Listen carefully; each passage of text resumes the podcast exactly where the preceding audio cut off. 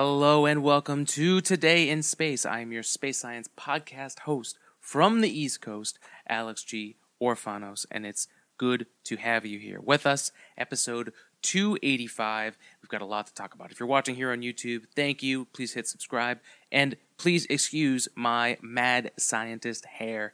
Uh, in fact, it's it's completely appropriate for this episode because we are going to lightning round through some amazing space news that's happening right now, get you up to date on the latest.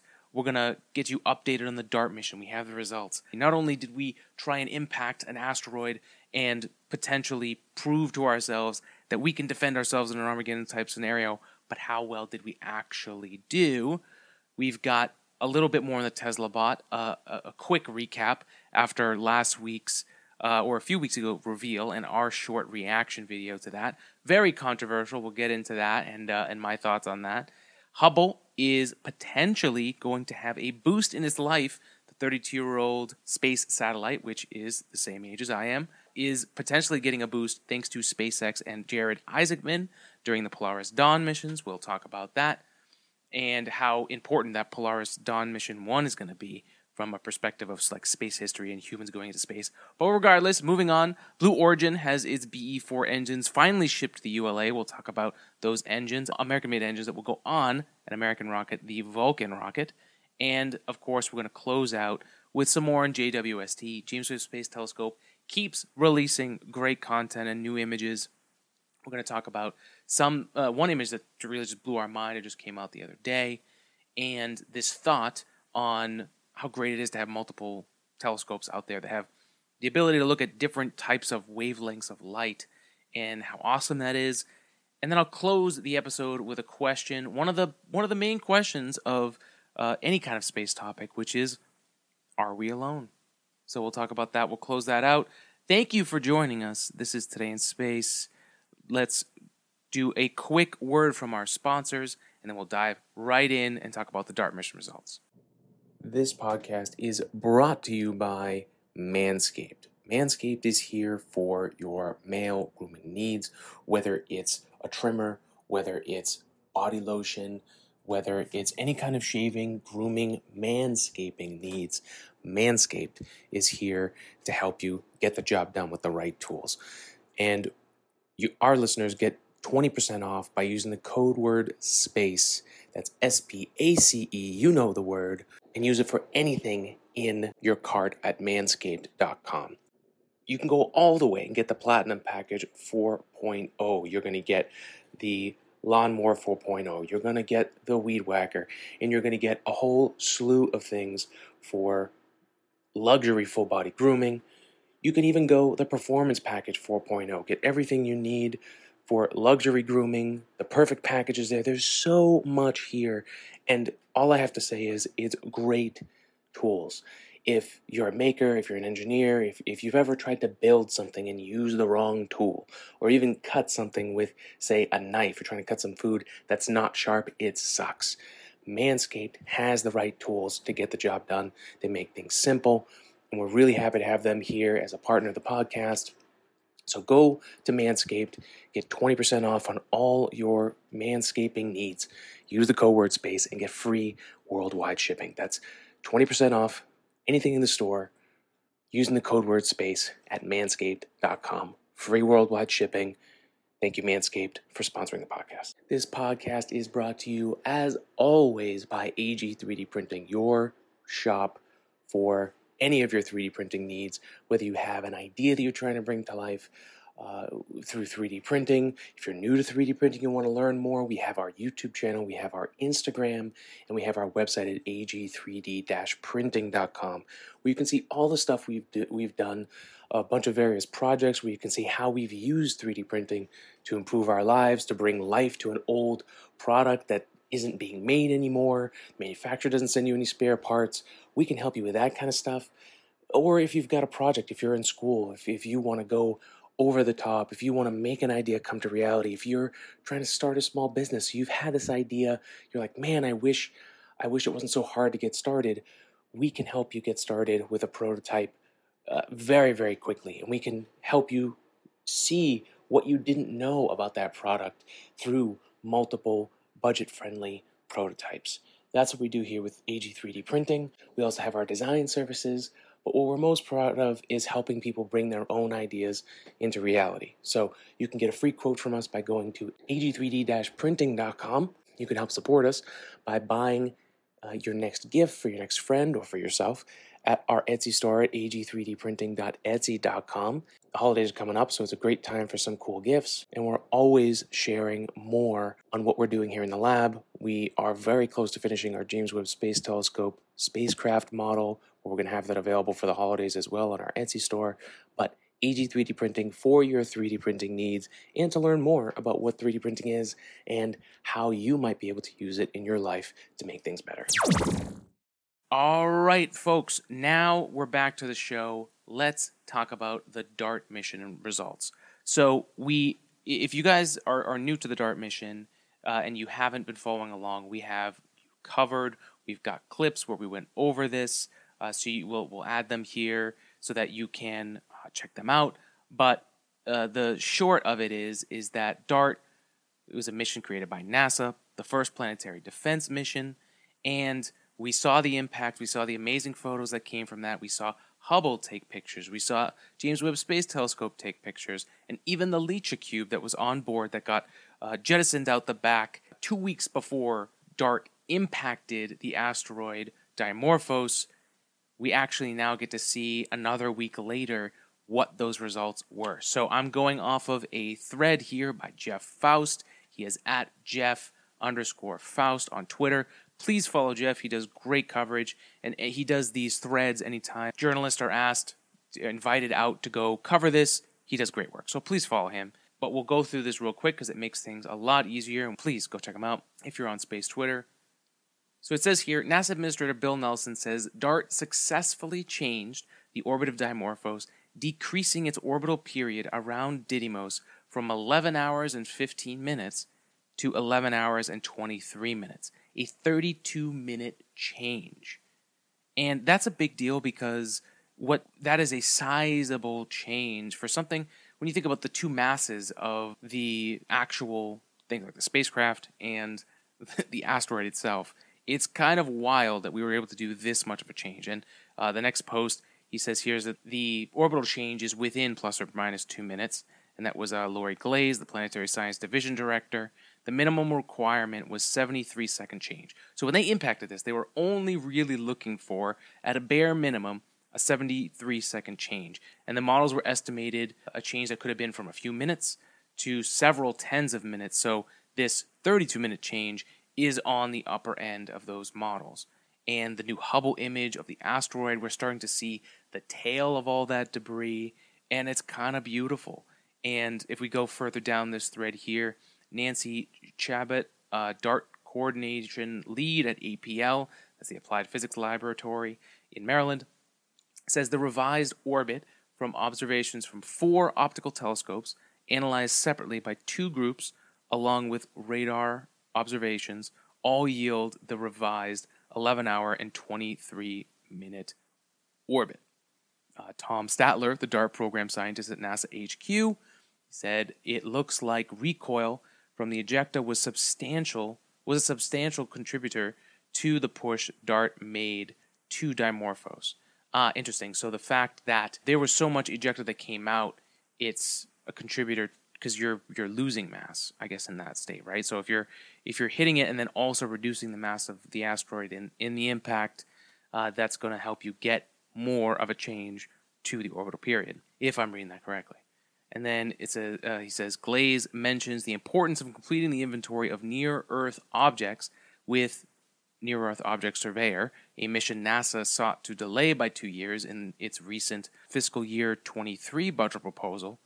And Statler said they're working hard to get a value for beta efficiency, or, or beta, the value beta, which is the efficiency of the impact. Uh, but no, it's greater than one because of the ejecta. So here, they're saying this is such an efficient impact, and that ejecta helps raise that number to well above one. But it's it's really interesting. Now we're starting to understand how we can control the reality around us in the solar system. Granted, it's an extremely small step. It's a tiny step in the global scheme of can we protect Earth from a Armageddon style dinosaur killer asteroid. And the point that got brought up earlier here is that, you know, in order for us to really be able to prepare for this, to use this technique, which is not a last minute technique, this DART technique is something that can be done way ahead of time. If we understand the orbits of the things around us, we can send something early enough with the technology we have today to impact it. And clearly, we seem to have a pretty good efficiency of that impact. So if we're smart about this, we can do this.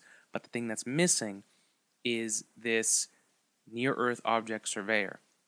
So you guys have probably seen that video where you have all of the objects that are floating around Earth and it zooms out to see all the space junk that's out there. That's just around Earth, right? These dinosaur killers, these uh, other Armageddon style, deep impact style, these are going to require a lot of understanding around us. And to get that understanding of what's around us, we need to get more things out there, more things observing, and have a better catalog of what is out there and what could be a potential impactor. So, really fascinating stuff. Again, if you're new to the DART mission, we have plenty of episodes and clips where we talk about the mission and explain that a little bit more. But that's what's new with the DART mission. Next up, we have to talk Tesla bot. So, we put out our last episode, episode 284. I asked you guys on Instagram whether you wanted us to talk about Tesla bot and I share my first reactions. We did that. We got a lot of good feedback. We also got a lot of controversial feedback. And it was mostly around um, well, first of all, before we get into the controversial stuff, thank you for everyone that did actually uh, give me feedback good, negative, constructive. I do really appreciate that. This is not something that I'm a, an expert in. I'm an enthusiast in things like this, in technology in general. There are certain things I'm good at 3D printing, additive technology, I would say manufacturing in general. I'm I'm pretty good with that stuff when it comes to obviously aerospace engineering. I have a degree in it, so take that for what it is. And with robotics and artificial intelligence, I think it's really interesting. And I think it's something I want to keep an eye on um, and talk to experts. And so, before I even get into what was so controversial or, or, or why things might have been so controversial, I want to ask you if you have any robotics engineers in your life that you know that might want to come on to talk about Tesla bot and artificial intelligence and to the big picture to kind of break down what is it that companies like Boston Dynamics and Honda and Tesla, what are these companies doing? How are they different? How are they achieving the same thing differently? And and what are they doing the same? And I think it's fascinating. I I and, and I do want to say that companies like Honda and Boston Dynamics, part of the feedback I got, is that yeah, they are much further down the road of the development of Tesla bot than Tesla is. Oh, sorry, the development. See, I already said Tesla bot as the replacement for a robot. So they have been doing work for a long time, and their robots are very athletic. And part of the point I was making was that this Tesla bot reveal. I've seen Honda. I've seen Boston Dynamics. I've seen robots over the years that are doing things uh, and acting human like. But this is the first time with the Tesla bot reveal that to me it felt more human than any of those other robots. You know, the the Boston Dynamics robot, uh, Atlas, an amazing robot, extremely athletic. We're, we're you know we've seen those videos of how much they've done and how athletic they are, but they don't seem human to me. They seem like robots. And I know there's a concept that a lot of people don't want to anthropomorphize, make robotic things human to try and understand them that way because they're inherently not human. But there was something about this that captured my attention in a way that robotics hasn't necessarily done. I think that's done it for a lot of people. I think that's what the the positive feedback over the the review has been or the reaction is that I think there's a lot of people that are feeling that way. That you know this is a very exciting reveal. I think ultimately it's extremely good for robotics if there's a company that's going to drive mass production and the adoption of these robots in more businesses and homes and wherever else they end up. I mean, twenty thousand dollars a robot. That may seem like a lot of money, but people spend easily double that for cars nowadays for leases. Imagine if you could lease one of these things. Uh, if it's at that point where it's programmable or it has programs to do useful things around you, that could be extremely, extremely valuable. And I feel like as a brand, as a company, Tesla's already done that with a car. I think they have, and they've shown they have the marketing and technical know how to kind of push this towards adoption, which is what I think the scale of Honda and Boston Dynamics. Uh, they've they've developed much more, but I, I'm not sure about the adoption. There's a lot of military applications, and I'm sure that's, if I had to guess, what has slowed down some of the adoption of Boston Dynamics stuff. Is I'm sure there's plenty of things being researched in that area. Again, I don't work in the robotics industry, but if I had to guess, that could be one of the factors. Um, you know, Elon Musk is a controversial character. That's that's kind of the long and short of this whole interesting controversial topic. uh, and I uh, listen. I do understand uh, if if there's things that Elon Musk is doing that you do not approve of, and that leaks into this stuff, or if you're just really not a believer that just any, you know, that Elon Musk can just walk into an industry and do it. But I've learned not to count Elon Musk out, especially when he's hands on with the technology and the design process. He's a legitimate physicist. So there is, he's a physicist and he also understands marketing and products and selling. So as a businessman and a technical person, that is a very rare combination.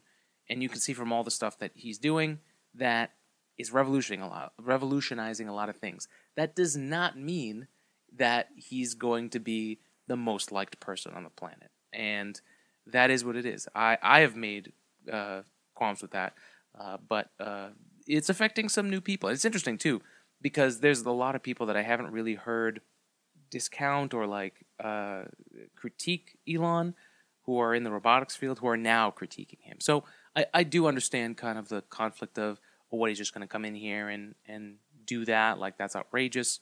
We'll see. We'll see. Uh, it could very well be the Elon scale, and he gives a timeline that was possible if he cloned himself and everyone was doing the work. But obviously, that's not that's not reality. At least until the Tesla bot becomes sentient and they're able to uh, uh, upload Elon Musk via Neuralink, and and then he'll be able to keep those timelines. But until then, until then, Elon, uh, we will see what happens. But the one thing that he's done over and over is deliver. So I'm looking forward to what happens. And that is what I found really controversial about the Tesla bot. But I really appreciate everyone's feedback. Thank you very much. On to the next subject. All right, folks. So this is really exciting. We talked about Hubble, 32 year old satellite, again, same age as I am.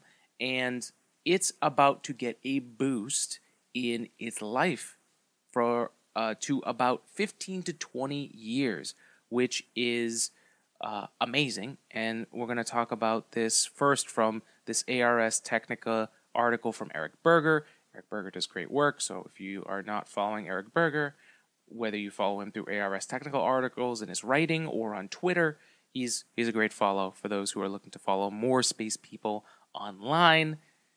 So he says here NASA announced Thursday that it plans to study the possibility of using SpaceX's Crew Dragon vehicle to boost the aging space telescope Hubble into a higher orbit. The federal agency has signed a Space Act agreement with SpaceX to conduct a six month study to determine the practicability of Dragon docking with a 32 year old telescope and boosting it into a higher orbit.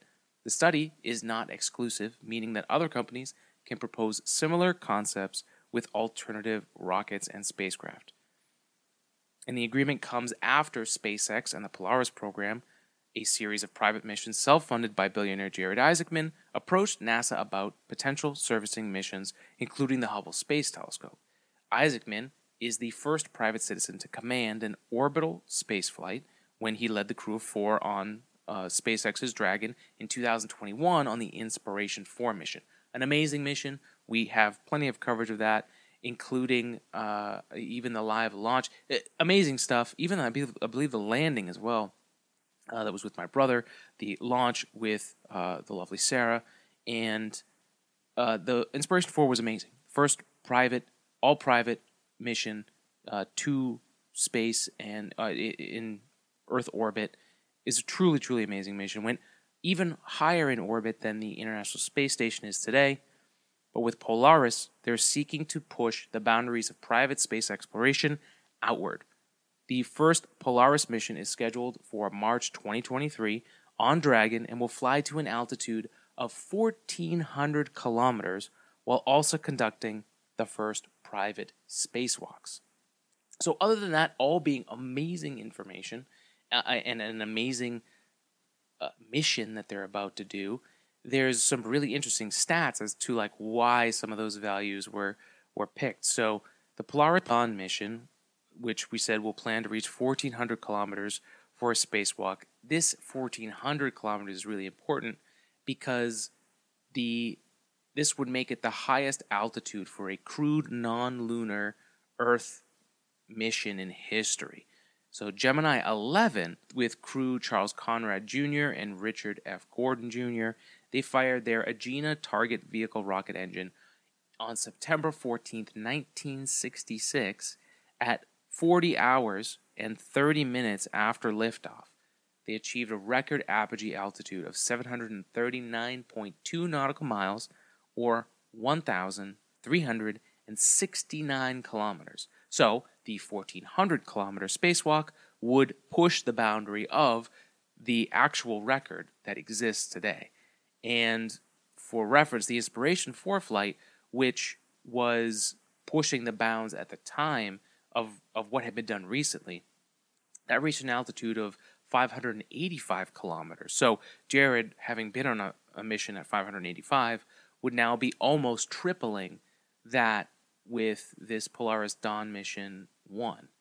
And the highest achieved, so that 585 kilometers was the highest one that had been achieved since 1999 when STS 103 reached that orbit, and the Inspiration 4 mission was the fifth overall human spaceflight record.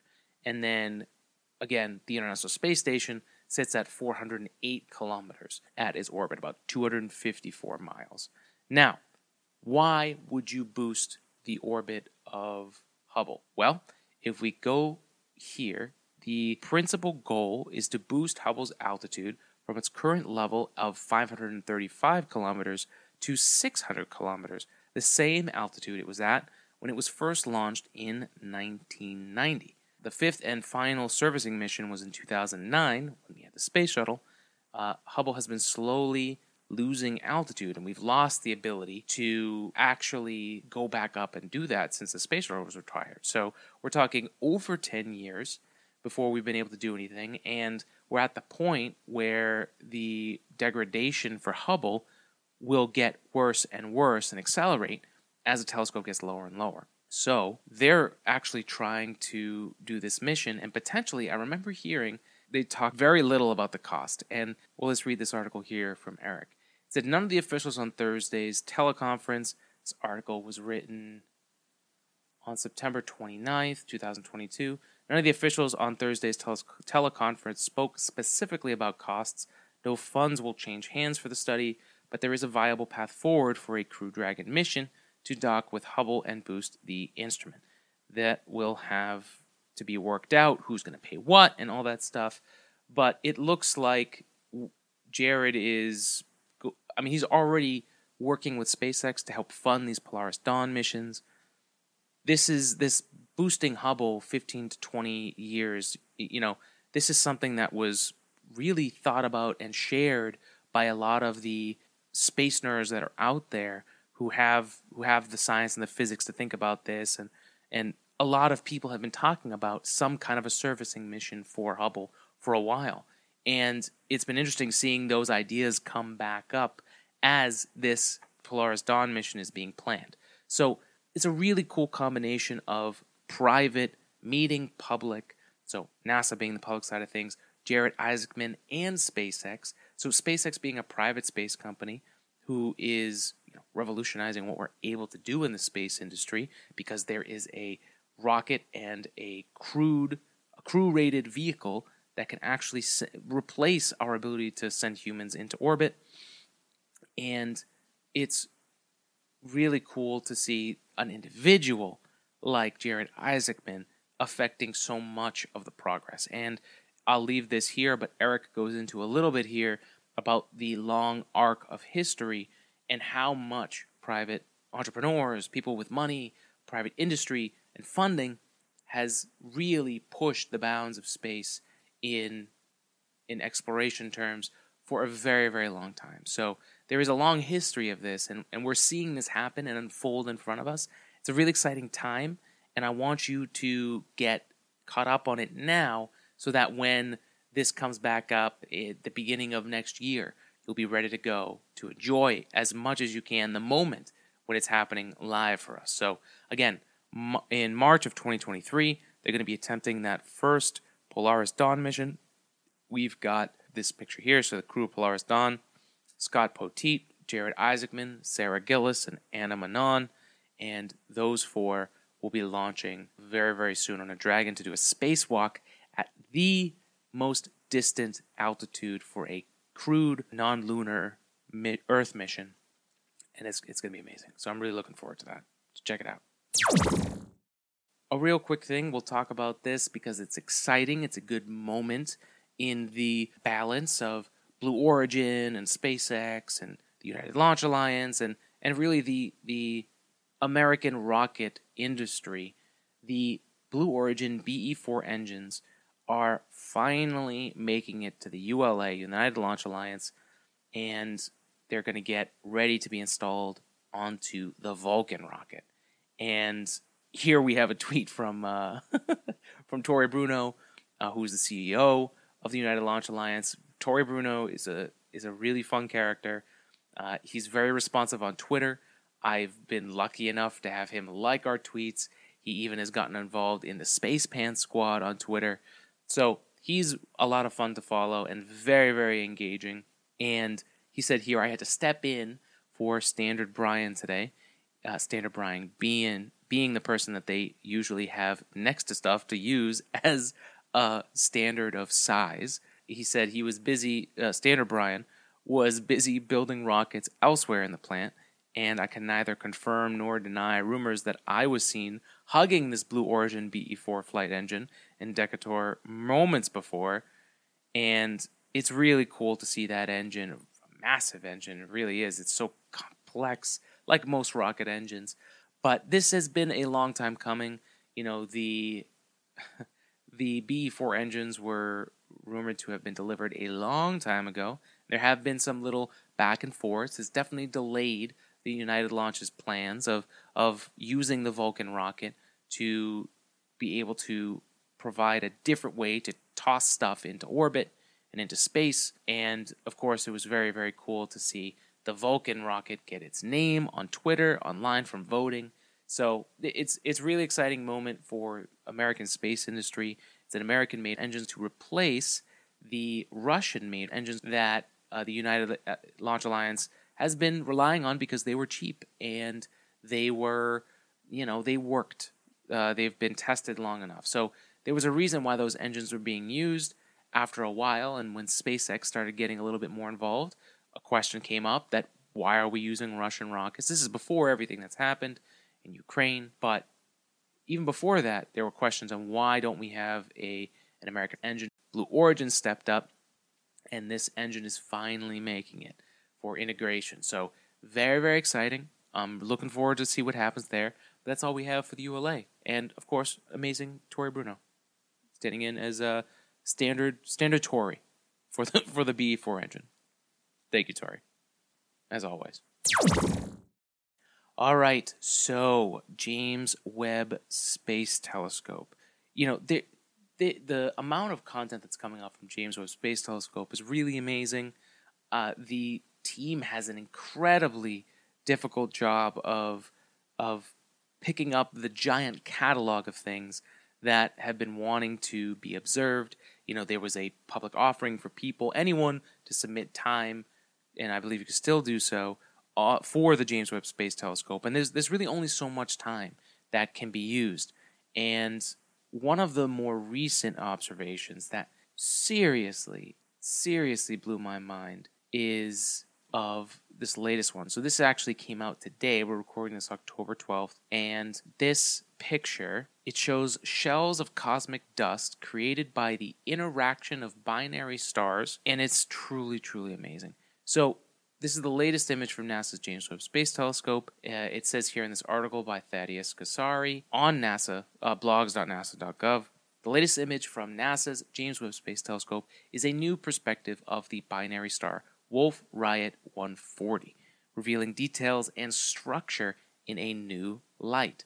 Astronomer Ryan Lau of NSF's Noir Lab, principal investigator of the Webb Early Release Science Program that observed the star, shares his thoughts on the observations. He says here, on the night that my team's early release science observations of the dust forming massive binary star Wolf Rayet 140 were taken, I was puzzled by what I saw in the preview images from the mid infrared infrared instrument. There seemed to be a strange looking diffraction pattern, and I was worried that it was a visual effect created by the star's extreme brightness. However, as soon as I downloaded the final data, I realized I was not looking at a diffraction pattern, but instead rings of dust, WR40, at least 17 of them. So it's amazing what infrared, like just another spectrum of light, can show us through another telescope, right? Hubble telescope has made it on so many of our backgrounds and and and screensavers and if you're that old, uh, like those images are so iconic for us. And again, it's been in in active service since the 90s, and James Webb Space Telescope is slowly taking over some of those images. I mean, I know I know the background on ours is literally that early James Webb Space Telescope of Carina Nebula. We'll continue here. He says, I was amazed. Although they resemble rings in the image, the true 3D geometry of those semicircular features is better described as a shell. Those shells of dust are formed each time the star the stars reach a point in their orbit where they are closest to each other and their stellar winds interact. And then the even spacing between the shells indicates that dust formation events are occurring like clockwork, once in each eight year orbit. In this case, the 17 shells can be counted like tree rings, showing more than 130 years of dust formation. Our confidence in this interpretation of the image was strengthened by comparing our findings to the geometric dust models by Yinuo Han, a doctoral student at the University of Cambridge which showed a near perfect match to our observations. And so I'll leave this up here. If you guys want to learn more, you can get more into the in depth stuff. Again, Ryan Lau did an amazing job with this article. It's concise, it's, it's basically a page, not too much information, but gives you all of the goodness of what's going on in this image. And James Webb just continues to keep blowing our minds with what it's able to show us. But even more than that, and this was a, a great question that uh, came up on our James Webb Space Telescope episode where we were asking questions from you and George, uh, who sent us questions in, asked a good question about like would Hubble, uh, is, like is is James Webb Space Telescope gonna, gonna take over for the Hubble Space Telescope, basically make it retired, and what we're starting to see even more of, and I have a great example here of this, is that actually they're all working together, which is really, really spectacular. So, because they're all accessing different wavelengths of light, Hubble doing, you know, actual visible light and some other wavelengths like some slight infrared, but James Webb Space Telescope has an amazing infrared spectrum and many instruments on board. And, you know, if you remember those first four images and what those looked like and how much clarity and detail and and stuff is there, right? Like that last image we just showed, the ability to see the actual dust uh, that doesn't come through in the images that we have from, say, Hubble. When you combine it, you get such a better picture of what's really out there.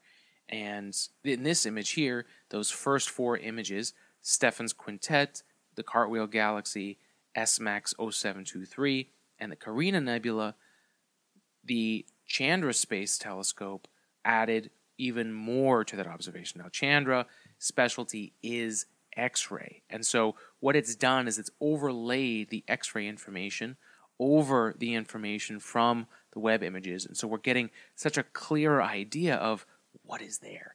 What is what are we seeing emitted from there? You know, the, the thing that I've I've been thinking about after seeing the Webb images and now seeing these images where we're able to take multiple telescopes. I mean, shoot, we we just took Hubble and James Webb Space Telescope and pointed them at the DART impact, right?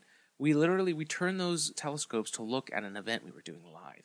Imagine how much we could do with these multiple telescopes looking in multiple wavelengths at the same object. It's truly remarkable. And you know, if we if we start looking towards the future of what's out there, to me, James Webb Space Telescope has really unlocked uh, a, a, an old idea that I had in my mind. And, and, I'm interested to hear if any of you had this same thought or experienced this, especially in the more like intellectual groups. Like if you went to school for science or engineering or, or anyone who's really into this stuff. To me, I kept hearing that it, the space is just this infinite void and there's there's so much nothingness out there and there was like an obsession over the nothingness and so much to the point where the idea of uh, alien life because of the nothingness because of that idea that we were we were all obsessed with you know our ability not to go to the moon anymore you know we we weren't going past low earth orbit our space it's almost like our our lack of progress in space and kind of the atrophy of our space program has had kind of changed our perspective as to our idea of the universe. And what James Webb Space Telescope is doing is really unveiling, un- unveiling, unveiling. I'm not going to create a word here. Uh, James Webb Space Telescope is unveiling just how much is actually out there. Now, granted, there are voids. It's not wrong that to say that there are voids out there, but to say that that's it, that it's a binary, it's either full of things or not full of things, is not the whole picture. And to me, it's changed even my perspective of the question of are we alone? And and I'll expand on that. And I want to know what you think. I I, I want to know number one, do you think that we're alone? I'd love to know your nuance on that and and how you feel about that and alien life, whether we'll find it, whether it exists, whether they already are here, whatever you think. I'm interested in your opinion. And James Webb Space Telescope has also like opened up to me this idea. Oh, I'm sorry. And I want to know if James Webb Space Telescope and these new images and and all this new stuff that we're seeing for the first time in infrared is that changing your mind towards are we alone? Has it gotten better? Have you not changed? Uh, I'm interested where you are where you are with that question of are we alone and has JWST changed that? So to me, uh, to, to go first, uh, James Webb Space Telescope has changed my perspective that even in the areas where we thought there were things, right, mass and stuff, James Webb Space Telescope is, in my mind, just revealing the universe, literally, and showing us that there's so much more there that we have no we have no idea until we know it's there. And so exploration and going out and looking for it is so critical in our understanding of how alone we are, how much other life could be out there. I mean, we just found out with, you know, the other the other day we were talking about the Hayabusa 2 mission. They brought back the stuff from that asteroid, when they analyzed it, there was water.